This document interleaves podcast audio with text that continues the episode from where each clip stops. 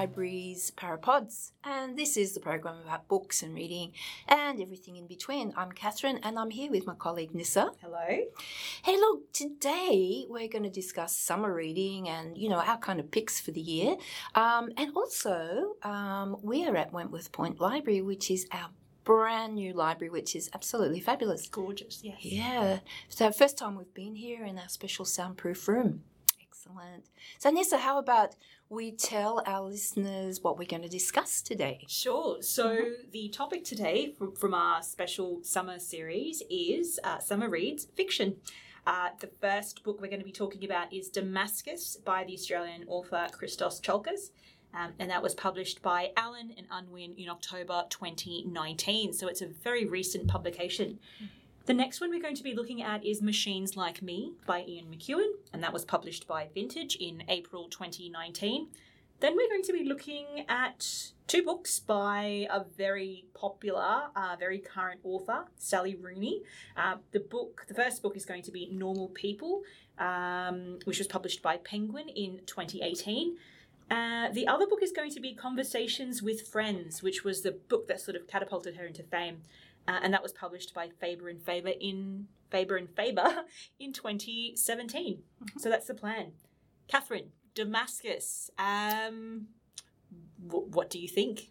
Okay, thanks, Nissa. Um, love the book. Um, so, um, Christos Tsiolkas um, is a well known Australian author. Um, he's a playwright and he's a scriptwriter as well. So, um, he's well known for the slap. Um, quite a few of his um, works have been uh, uh, filmed or uh, um, serialized for TV programs. Um, but um, I guess uh, Damascus, um, as far as I know, well, it's a historical novel. It's visceral, it's powerful, it's intense, and it really charts the history of Christianity in the ancient world, the ancient Roman world.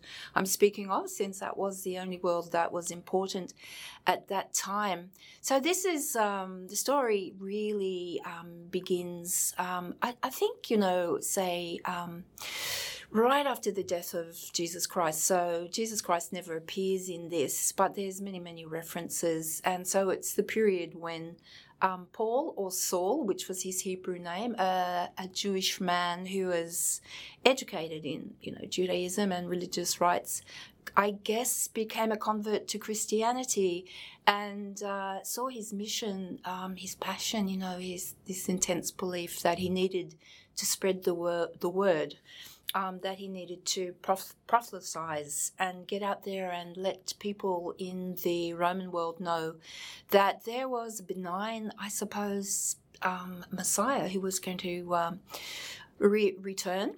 And this particular Messiah being Jesus Christ, who, who was really regarded and ostracized and obviously crucified and uh, was regarded as really quite a lowly person by obviously the powers that be. So it was a real flip. It was a, a turnaround of everything that up until then was really considered to be the, the right way of the world. You know, the respected people were the Roman rulers and their governors in their far flung uh, colonial empire. So, you know, it was radical thought, it was seditious. Um, Christians were persecuted. There, there's some absolutely visceral and shocking um, scenes of cruelty and um, and mayhem, but you know it's just so powerfully portrayed that um, you don't shy away in in a way that it's not unpalatable. I mean, it seems to be an organic part of this book. It's just amazing. I Has he written um, historical novels before um, that you know of? I think the the books that I've read have been contemporary settings. In Australia, right? Australian contemporary settings. right. Um, so I would have thought this is a departure. Mm. Um, although he, um, I think that the novel before this I haven't read, and uh, the name escapes me. So uh, it may have some historical themes. I'm not too sure, but uh, we'll have to check that one out. Um, folks. But uh, in any event, uh, so so really you have um, like a first person narrative.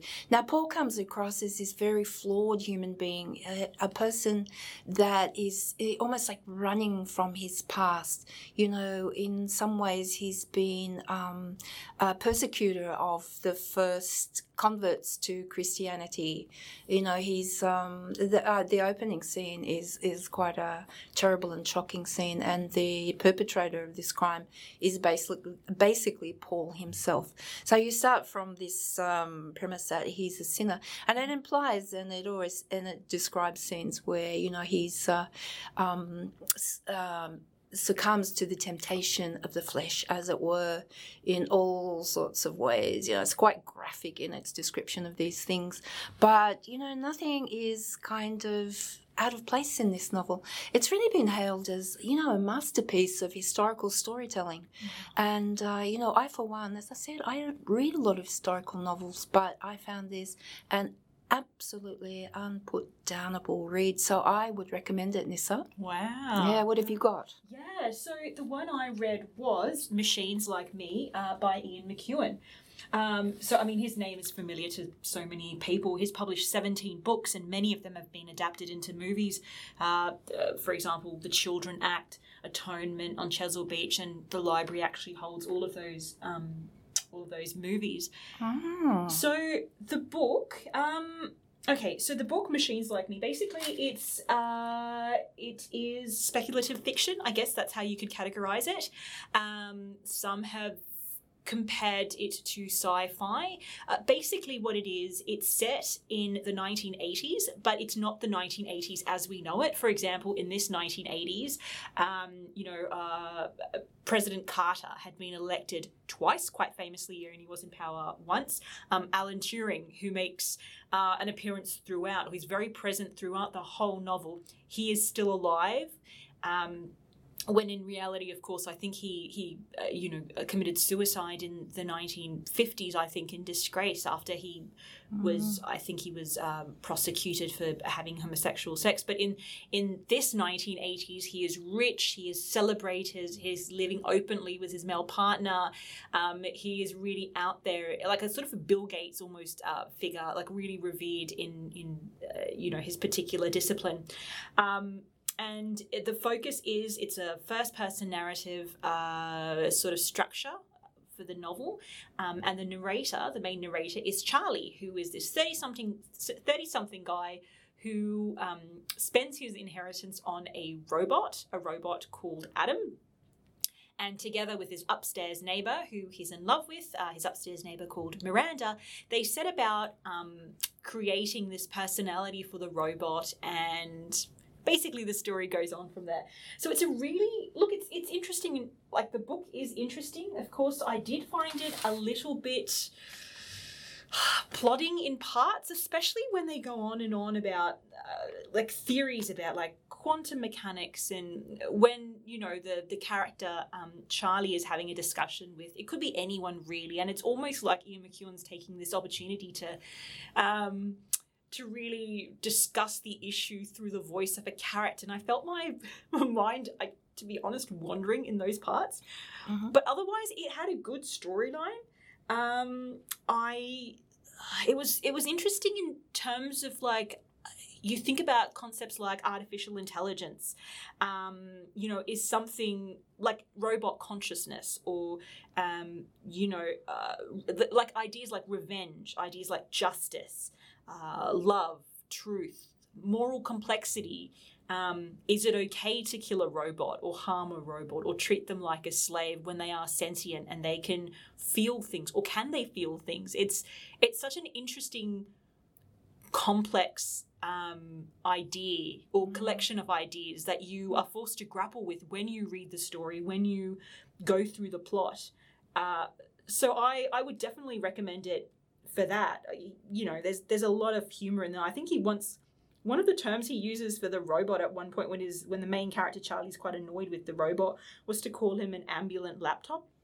Which I actually found quite funny. Hmm. Um, and then one one of the character um, has sexual relations with the robot. I think he referred to it as oh, compared it to a sex toy and there was this whole conversation that was actually quite interesting um, but you know quite funny as well at the same time but it, it's all about agency like do they have agency and can we then treat them on the same level as human beings so Mm. um, have you read the book at all catherine No, no, sorry, I haven't. But you know what? I think I'm going to put it on my summer reading list because artificial intelligence is obviously, you know, the 21st century's, you know, uh, uncharted frontier, isn't it? It is, and like there's a lot of talk about like the ethics of like uh, you know human and um, robot relationships, and um, like Alan Turing, I really like how uh, it seems that Ian, Ian McEwan does want to really. Um, really bring him alive and it's kind of sad because I I sort of had an idea that he was this figure who was important in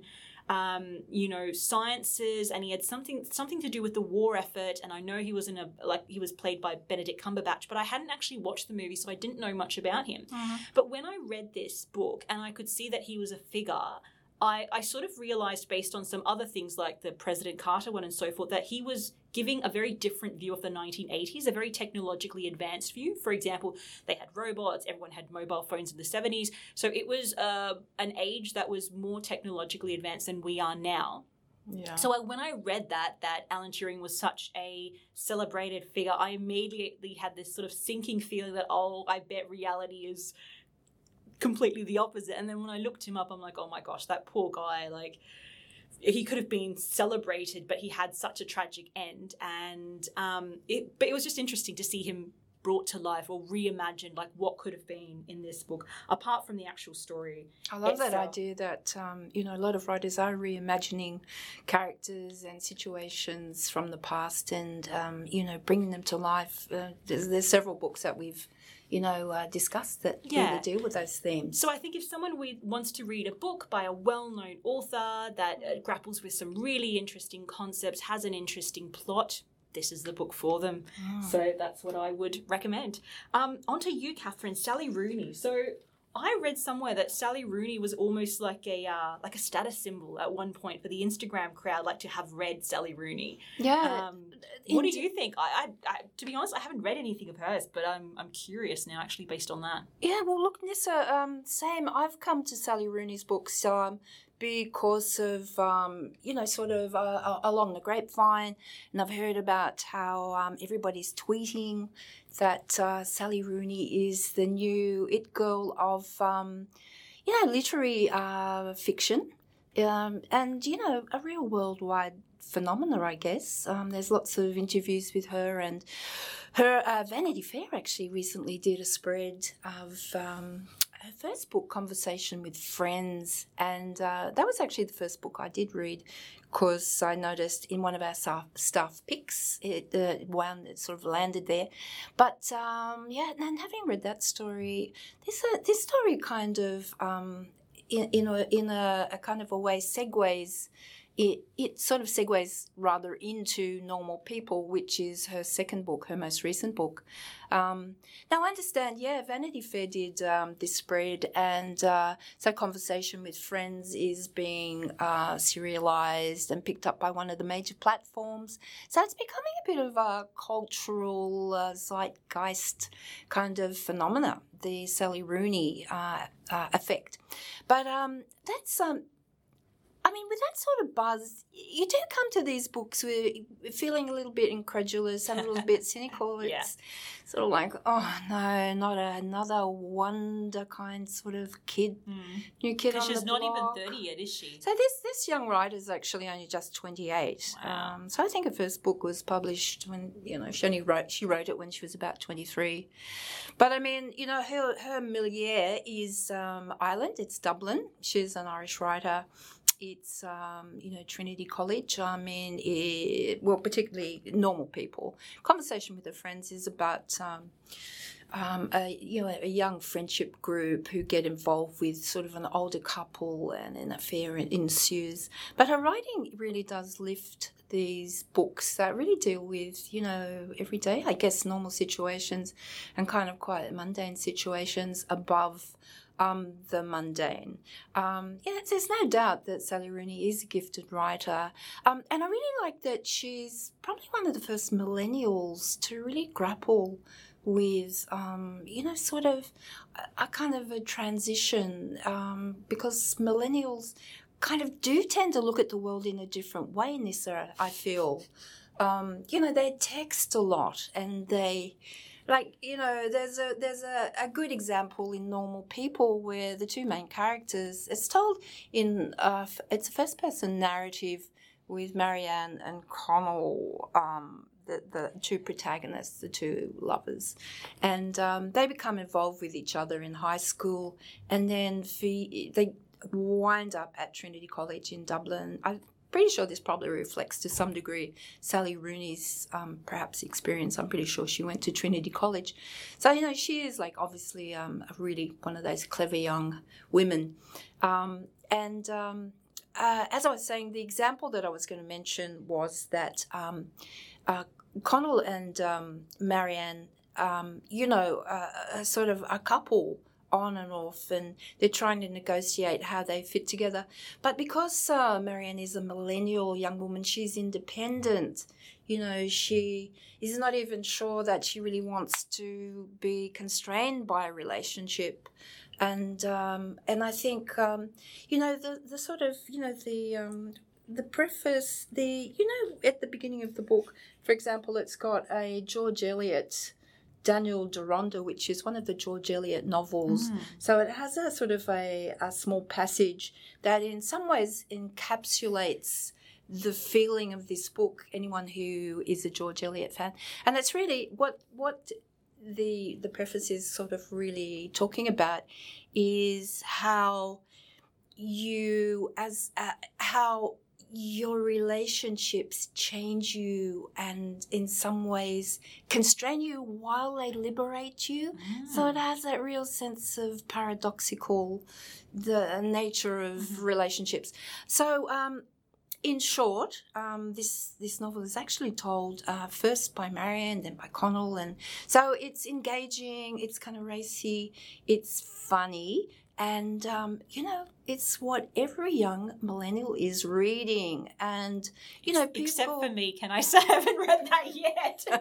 get onto it. Get with it, Nissa. Get, get, with the trends. Um, so, you know, people like Zadie Smith and, oh, well, Sarah Jessica Parker, I read. Uh, the Vanity... definitely not a millennial. She's not a millennial, but she's cool. Let's face oh, it. she is. Yeah. She's old, but she's cool. but, but anyway, okay. So, uh, oh, and in terms with in terms um, oh, conversation with friends. Now that was um, her first book, right? Is is her first book, and as I said, it's kind of uh, it's darkly kind of funny. Um, the the kind of relationship here is uh, Frances and um, her uh, it's kind of um, bobby bobby and frances who actually were a couple at one stage so there's a little bit of um, you know really cool bisexual things happening here but that's not really where this story goes because this is really about bobby falling in love with this actor um, um, eh, who's actually a married actor and part of a couple. And it's about the dynamics of young people. I guess, it, it, as I said, in a way, it's like a, a, a natural sort of flow into the to her next book, Normal People. But um, this so they go well together, you'd say. The, yeah, well, you know, it, it is all about the dynamics of relationships. It's about coming of age. These are coming of age novels, and mm-hmm. um, but but in a literary way. And I mean, um, I think uh, Sally Rooney um, is is a student of English literature, and she often references English literature. I mean, you can you can even see in Normal People where she's she's kind of juxtapositioning the relationship of um, Elizabeth in uh, Jane Austen's um, um, Pride and Prejudice, for mm-hmm. example, um, where where she's looking at class Mm-hmm. So, and she looks at society and class and, and social position, and she does it in a really funny, dark, clever way. So, I, I definitely think both of these books um, are books you need to read. I so, will, that's think. my opinion. that's my homework for this uh, this summer. Okay, well, that thank you, Catherine, for that. So those were the four books we wanted to just quickly highlight as summer reads. Um, if you'd like to download our podcast, uh, you can find us on our blog, Para Reads. You can download the podcast on Podbean, the app, or you can find us on iTunes via iTunes podcasts under Parapods. We'll talk to you next time with another great episode. Yeah, thanks for listening. Bye. Bye. The material presented in this podcast is for general information only.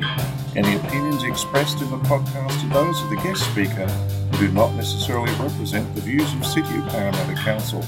City of Parramatta Council is not responsible for any injury, loss or damage which you may directly or indirectly suffer in connection with this podcast.